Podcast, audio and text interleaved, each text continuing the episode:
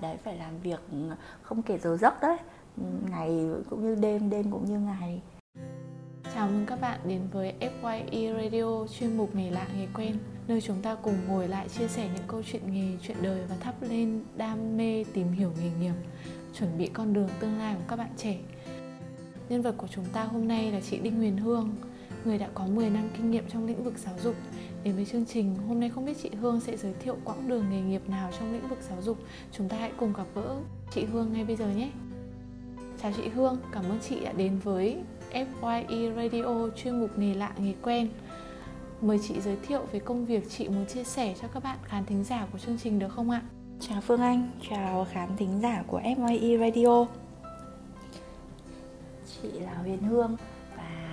chị thì là một người đã có hơn 10 năm kinh nghiệm làm trong lĩnh vực giáo dục với rất nhiều vị trí khác nhau ở các tổ chức quốc tế khác nhau. Tuy nhiên ngày hôm nay đến với FIU Radio thì chị rất là muốn chia sẻ về một công việc mà chị đã từng làm và cũng có thể coi là một nghề lạ với những người ngoài ngành. Bởi vì uh, nếu như mà không thuộc ngành về giáo dục thì chắc là sẽ không biết đến công việc này. Đấy là là nghề đại diện tuyển sinh của trường. Trách nhiệm chính của chị ở công việc đại diện tuyển sinh của trường là gì? Chị có thể mô tả rõ hơn về nghề được không ạ? À, nghề đại diện tuyển sinh của trường thì à, trong ngành giáo dục và trong lĩnh vực du học thì mọi người sẽ chia ra làm hai đối tượng đấy là, thứ nhất là đại diện tuyển sinh của trường hay còn được gọi một cách chiều mến là rep, viết tắt của từ representative và đối tượng thứ hai là các trung tâm, các công ty tư vấn du học được gọi là agent thế thì với công việc của một đại diện tuyển sinh của trường thì chị sẽ là người đại diện chính thức của trường tại cái thị trường mà mình làm việc như là ở Việt Nam. Thì ờ, chị có trách nhiệm là sẽ phải kết nối với các đối tác du học các agent ờ, cung cấp cho họ đầy đủ các thông tin về ngôi trường mình đang là đại diện những ngành học uh, thời gian học cũng như là chia sẻ tất cả những gì mà mình có để làm sao từ phía các agent họ nắm được những cái thông tin của trường và từ đó sẽ tư vấn cho sinh viên của họ và uh, qua đó sẽ có nhiều sinh viên lựa chọn ngôi trường mình làm đại diện tuyển sinh hơn. Thì uh, với với vai trò là người đại diện tuyển sinh của trường thì trách nhiệm chính của mình sẽ là uh, branding được ngôi trường của mình tại thị trường mình đang làm việc và từ đó sẽ có nhiều các bạn sinh viên lựa chọn. Bởi vì như em biết đấy uh, mỗi một thị trường uh, ví dụ như là ở Canada, ở Anh, ở Úc thì lại có hàng trăm ngôi trường thế nên là việc mình làm cho ngôi trường của mình có những cái điểm nổi bật và có những điểm thu hút và phù hợp với sinh viên Việt Nam thì đấy là những gì mà một người đại diện tuyển sinh cần phải làm được để mà thu hút được các bạn sinh viên đến với và theo học ngôi trường của mình. Điều gì đã đưa chị Hương đến với nghề tuyển sinh đại học cho các trường? Thực ra thì ờ, để mà trở thành một đại diện tuyển sinh thì nhiều người cũng nghĩ là uh, chắc là cái người đó phải học tại trường rồi. Và chắc là là sinh viên từ của trường ra thì mới có thể nắm được các thông tin một cách đầy đủ như thế. Nhưng mà cái cơ duyên của chị đến với việc đại diện tuyển sinh thì lại không phải như vậy. Bởi vì thực ra chị làm trong lĩnh vực giáo dục. Nhưng cái ờ, công việc tuyển sinh thì chị lại chưa từng làm trước đó bao giờ. Tuy nhiên là khi chị biết đến ngôi trường mà uh, chị uh, mà đang đang tìm kiếm một cái đại diện tuyển sinh đó là một ngôi trường ở bên Canada thì chị nghĩ là mình làm về giáo dục thì có thể cũng sẽ phù hợp nên chị cũng đã apply vào. Thế và sau đó thì qua một vài vòng phỏng vấn từ phía đại diện trường thì chị cũng cũng cũng đã có cơ duyên để mà làm việc cái vị trí này thế và sau 6 tháng khi mà có được những uh, công việc ban đầu và có được những cái thành quả và và kết quả ban đầu rồi thì chị cũng có ngồi lại với cả phía bên trường và cũng có đặt lại câu hỏi là vì sao ngày đấy uh, giữa bao nhiêu hồ sơ như vậy thì chị lại được chọn để trở thành một đại diện tuyển sinh. Mặc dù là chị không hề có một cái background hay là kinh nghiệm gì trong cái lĩnh vực này cả. Thế thì từ phía đại diện trường có chia sẻ với chị là mặc dù là họ nhìn thấy CV của chị thì không không có background nhưng mà họ nhìn thấy ở chị có cái mindset của người làm về giáo dục. Và chị có những cái skill mà một đại diện tuyển sinh cần có. Uh, thì Ờ, đó là cái cách mà có thể là người nước ngoài họ tuyển dụng. Nếu như ở Việt Nam mình thì thông thường sẽ chỉ nhìn vào kinh nghiệm vào cái background và họ thấy có cái sự liên quan thì họ tuyển. Nhưng mà với một đại diện tuyển sinh trường thì từ phía trường có nói là họ cần một người có những cái skill và có những cái mindset về làm về giáo dục thì họ mới tuyển. Thì chị nghĩ là có thể những cái skill ở đây của chị thì nó có thể là một lợi thế vì ờ, công việc này nó sẽ đòi hỏi về uh, mạng đối ngoại phải nhiều đi gặp gỡ các đối tác nhiều uh, có những cái kỹ năng về communication skill hay là presentation skill và làm sao phải thuyết phục được các đối tác và cảm thấy họ cảm thấy là tin tưởng mình và cũng như là uh, họ thấy mình có thể hỗ trợ họ được một cách tốt nhất trong quá trình mà tuyển sinh thì từ từ phía các agent đối tác họ sẽ gửi sinh viên cho mình nhiều hơn thì đó là cái cơ duyên dẫn chị đến cái nghề đại diện tuyển sinh này Vậy theo chị để làm một đại diện tuyển sinh cho các trường quốc tế cần có kiến thức, kỹ năng và tố chất như thế nào? Um, thực ra khi mà chị có cơ hội tiếp xúc với cái um, công việc đại diện tuyển sinh này thì chị mới thấy là những cái người làm đại diện tuyển sinh cũng khá là đa dạng. Từ những anh chị cũng khá là trung tuổi có nhiều năm kinh nghiệm. Tuy nhiên là chị thấy các bạn trẻ cũng chiếm một phần khá là lớn trong cái công việc đại diện tuyển sinh này. Thì cứ mỗi một độ tuổi thì sẽ có những cái kinh nghiệm, có những cái lợi thế khác nhau. Nhưng mà từ phía các bạn trẻ thì bản thân chị khi mà tiếp xúc thì chị thấy các bạn đại diện tuyển sinh là các bạn trẻ thì các bạn ấy có cái sự năng động, nhiệt huyết và tính chủ động rất là cao. Bởi vì với công việc này thì gần như là một mình em sẽ phải handle toàn bộ các khối lượng công việc, từ những công việc của một người admin, tức là khi có sinh viên thì phải hỗ trợ như thế nào từ công việc của một người làm về marketing? Bởi vì em sẽ phải làm sao để em truyền đạt những cái thông tin đến với cả các agent càng nhiều càng tốt. Và thậm chí là em cũng phải là một người có kỹ năng làm những cái hoạt động về tổ chức sự kiện. Bởi vì uh, gần như là hàng tháng bọn em sẽ đều cần phải tổ chức những cái buổi về agent training cung cấp cập nhật những cái thông tin mới nhất. Và quan trọng nhất đấy là cái kỹ năng là bọn em nắm bắt được thông tin và update liên tục những cái thông tin mới. Bởi vì luôn luôn có cái sự cập nhật thay đổi từ phía nhà trường cho mỗi một chương trình học một kỳ học và một ngành học thì thực ra công việc này cũng sẽ có những cái hay khi mà mình có được cái sự chủ động. Nhưng mà cũng có những khó khăn bởi vì rằng là em sẽ không có một team để hỗ trợ em như là khi mà em đi làm ở các doanh nghiệp, các tổ chức mà gần như là một mình em sẽ phải handle toàn bộ khối lượng công việc cần có. Tuy nhiên là được cái thì em sẽ được flexible về thời gian. Bởi vì những người mà làm đại diện tuyển sinh như bọn chị thì sẽ không có office, văn phòng đâu. Bọn chị chủ yếu là work from home. Và nơi làm việc của bọn chị thì lại, tại là những quán cà phê. Rồi thì ờ, công việc hàng ngày của bọn chị là đi gặp các đối tác, làm việc qua email, điện thoại thế nên là bọn chị khá là chủ động về thời gian. Nên là các bạn trẻ khi mà đã tiếp xúc với cái nghề đại diện tuyển sinh này thì chị thấy các bạn ấy rất là thích, bởi vì các bạn ấy được hoàn toàn chủ động trong cái công việc của mình. Như chị vừa chia sẻ, nghề này sẽ không có office cố định và thời gian thì rất thoải mái. Vậy một ngày làm việc của chị sẽ diễn ra như thế nào ạ? Ừ, um, thực ra thì đấy chị cũng vừa chia sẻ là bên cạnh những cái mà mình nhìn thấy là rất hay khi mà mình không phải đi làm đến văn phòng đúng giờ uh, không phải chấm vân tay uh, không có giờ đi giờ về và mình có thể flexible được. Thế tuy nhiên là một ngày làm việc của bọn chị thì sẽ dài hơn mọi người rất là nhiều bởi vì đa phần các trường thì sẽ bị lệch múi giờ với Việt Nam. Nên thông thường một ngày của chị nhiều khi có thể ban ngày chị sẽ rảnh hơn mọi người bởi vì lịch làm việc sẽ không nhiều nhưng mà cứ đến tối thì gần như là chị lại phải họp với cả từ phía nhà trường. Rồi thì uh, những cái email qua email lại thì nó lại diễn ra vào buổi tối. Ví dụ như chị là đại diện tuyển sinh của bên Canada thì em cũng biết đấy Canada và Việt Nam lệch nhau mỗi giờ là 12 tiếng. Ờ, mùa đông thì là rơi vào 11 tiếng, nên là cứ ban ngày của mình thì lại là nửa đêm của bên đó và ban ngày của Canada thì lại là nửa đêm của Việt Nam. Nên là một ngày bình thường của chị thì cũng sẽ diễn ra là sáng dậy thì thông thường nếu mà chị có gặp đối tác thì chị sẽ cố gắng chọn những cái khung giờ mà ít tắc đường nhất. Ví dụ như là 10 giờ sáng hoặc 3 giờ chiều, như vậy là chị sẽ tránh được những cái giờ tắc đường khói bụi. Thế thì sau khi mà gặp đối tác xong thì chị sẽ dành thêm thời gian để chị xử lý các công việc về giấy tờ hành chính khi mà có mỗi hồ sơ apply à, rồi thì chị cũng sẽ dành một khoảng thời gian trong ngày để chị làm các công việc liên quan đến marketing viết bài. À, và sau đấy thì đến buổi tối thì mình bắt đầu uh, check mail làm việc với nhà trường xử lý các case phát sinh. Thế thì uh, những cái công việc đấy thì nhiều khi nó tạo cho chị thành một cái thói quen. Mà đến đến khi mà chị nhận ra là ơ nó đã thành một thói quen từ bao giờ đấy là ví dụ như là khi mà chị gửi mail buổi tối xong nhưng mà cứ buổi đêm chị ngủ thì cứ chị mở mắt ra là 3 giờ sáng và cái việc đầu tiên của chị đấy là mở điện thoại ra xem có mail trả lời từ từ phía trường không. Để còn kịp nếu như mà thấy có email thì mình còn kịp reply lại luôn để mà nhà trường lại xử lý. Bởi vì chỉ cần 6 giờ chị giờ sáng chị mới mở mắt thì lúc đấy là đã, đã lại là hết giờ làm việc từ bên trường rồi. Thế nên là một ngày của chị đôi khi nó diễn ra là có thể là từ sáng đến tận đêm luôn đấy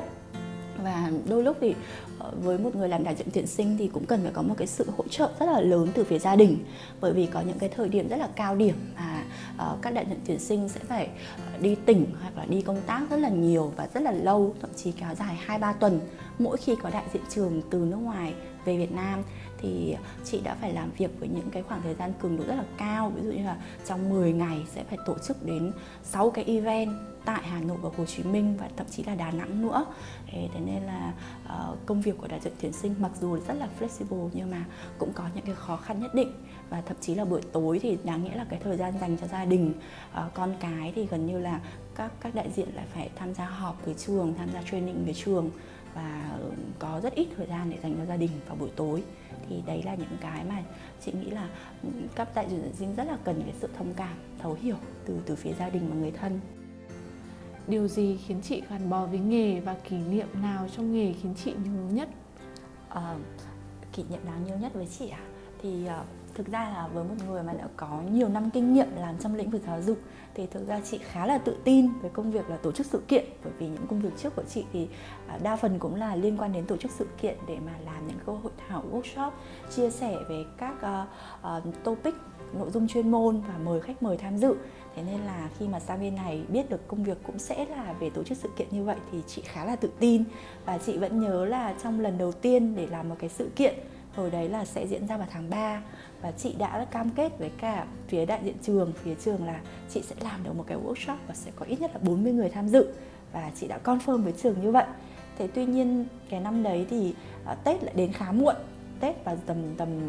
uh, nửa nửa đầu tháng 2 thế thì những cái ngày mà chị ăn Tết thì là những ngày mà anh sếp của chị bên Canada anh ấy hết sức là lo lắng anh ấy nhắn tin cho chị liên tục là mày vẫn nghỉ Tết à? Thế thì bây giờ ra Tết thì chỉ có một tháng thì có kịp để mà chuẩn bị event như thế không? Với một công khối lượng khổng lồ như vậy. Tức là để mà chuẩn bị cho tháng 3 chị nhớ đợt đấy là chị sẽ cần phải làm tổng cộng là 6 event. Hai event ở Hà Nội, hai event ở Hồ Chí Minh và chị phải tham gia hai cái edu fair rất là lớn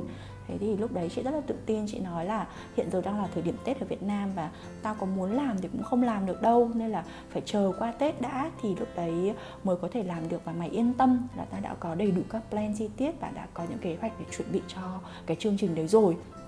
Thế thì ngày đầu tiên khi mà hết kết thúc kỳ nghỉ tết, chị nhắn tin cho anh sếp là, kiểu,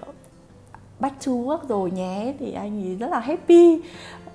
để mà biết là chị đã bắt đầu vào guồng công việc thế tuy nhiên là khi mà bắt tay vào việc thì chị mới nhận ra những cái khó khăn mà trước đấy chị không lường được khi mà vào cái công việc đại diện tuyển sinh này. Đấy là khi mà tổ chức một cái edu fair như vậy thì hóa ra là sẽ có đến hơn 200 đại diện các trường ở Canada, họ sẽ về cùng một thời điểm đấy và chỉ trong một thời gian rất là ngắn thôi. Và gần như là đại diện trường nào cũng muốn làm những cái workshop như vậy để thu hút được các các agent họ đến tham dự. Và đồng nghĩa với việc là khi mà chị tổ chức thì cùng một cái thời điểm đấy thì sẽ có nhiều các trường khác cũng đang làm. Vậy thì làm sao chị phải thu hút được và họ thay vì họ chọn những cái ngôi trường khác thì họ chọn ngôi trường của mình?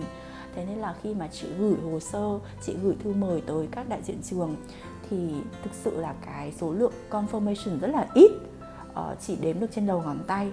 làm cho chị rất là bất ngờ. Lúc đấy chị đã phải liên lạc ngay với một anh bạn mà đã làm trong lĩnh vực này lâu năm rồi. Khi mà chị chia sẻ là chị mong muốn như thế và hiện tại cái số lượng confirm đang khá ít, anh đã rất là bất ngờ. Anh nói với chị là, trời ơi, em có biết là để làm được một cái workshop ở đây thì chỉ cần 20 người thôi vậy em đã là thành công rồi không? Tại sao em lại dám confirm lên đến 40 người như vậy? Thế nên là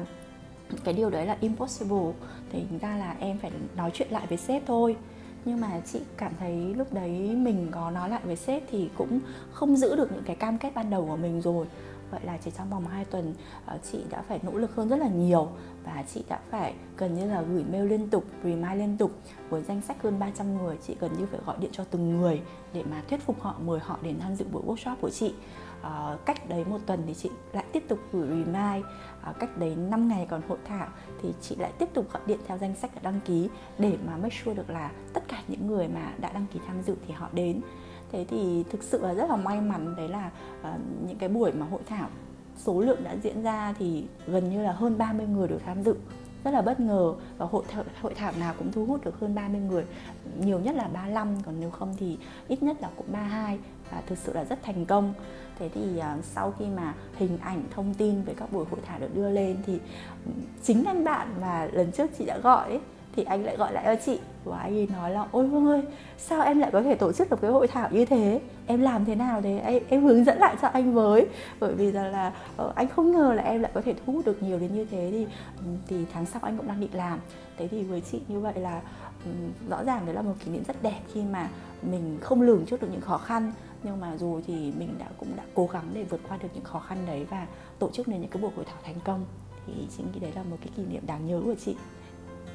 lời khuyên của chị đối với các bạn trẻ mong muốn tìm hiểu về công việc này là gì ạ? Thực ra nghề nào thì cũng sẽ có những cái khó và những cái dễ của nghề đó. Ờ, quan trọng là bản thân mình có phù hợp với công việc đó hay không thôi. Còn với các bạn trẻ hay là những người mà đang quan tâm tìm hiểu nghề đại diện tuyển sinh này thì ờ, chị nghĩ là um, công việc này sẽ mang đến cho các bạn ấy rất nhiều những điều mới mẻ. Ví dụ như là uh, có những cái cơ hội để mà được làm như một freelancer và không phải nghề nào cũng có thể đáp ứng được. Hay là các bạn ấy sẽ được đi lại rất là nhiều. Uh, thậm chí là các em còn được sang thẳng cái ngôi trường mà các em đang làm đại diện và không phải là ai cũng có cơ hội như vậy để mà có thể uh, visit đất nước của họ luôn và tìm hiểu về trường luôn. Uh, được đi lại này được gặp gỡ này À, được à, được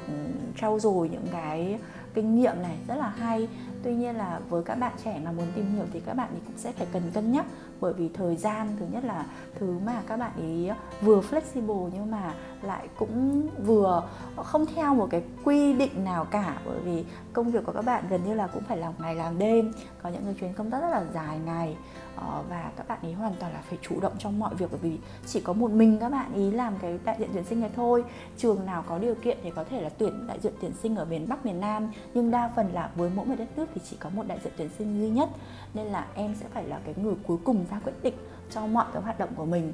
cho mọi cái,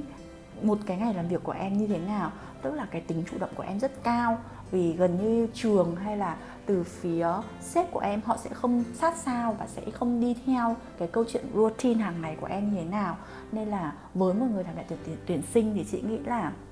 cái tố chất cần thiết nhất, đấy là phải có một cái tính kỷ luật cao bởi vì gần như là khi mà đã không có ai theo em, follow em thì em sẽ phải có một cái tính kỷ luật cao nhất. Cũng như là à, trong quá trình làm việc thì em sẽ phải có một cái sự chủ động rất là lớn và cái kỹ năng multitask của em cũng phải rất là tốt khi mà một mình em gần như là phải cover toàn bộ các khối lượng công việc hoặc là em có thể manage nó theo một cái hình thức như là outsource những cái công việc mà em có thể là sẽ không involve vào, ví dụ như là marketing hay là như thế nào đó. Nhưng em vẫn lại phải là người có thể overview được những cái khối lượng công việc đấy để mà có thể manage được cái lượng công việc thế nên là chị nghĩ là với một người mà để theo được cái việc đại diện tuyển sinh này thì ngoài cái sự kỷ luật, tính chủ động, kỹ năng là việc multitask và cũng như là cái việc nắm bắt thông tin, cập nhật các thông tin từ phía nhà trường và xử lý hồ sơ. Nói chung là nói về một đại diện tuyển sinh thì em sẽ thấy là hóa ra là có rất nhiều việc mà một người đại diện tuyển sinh cần làm. Thì chị nghĩ là cái time management cũng rất là quan trọng. Ừ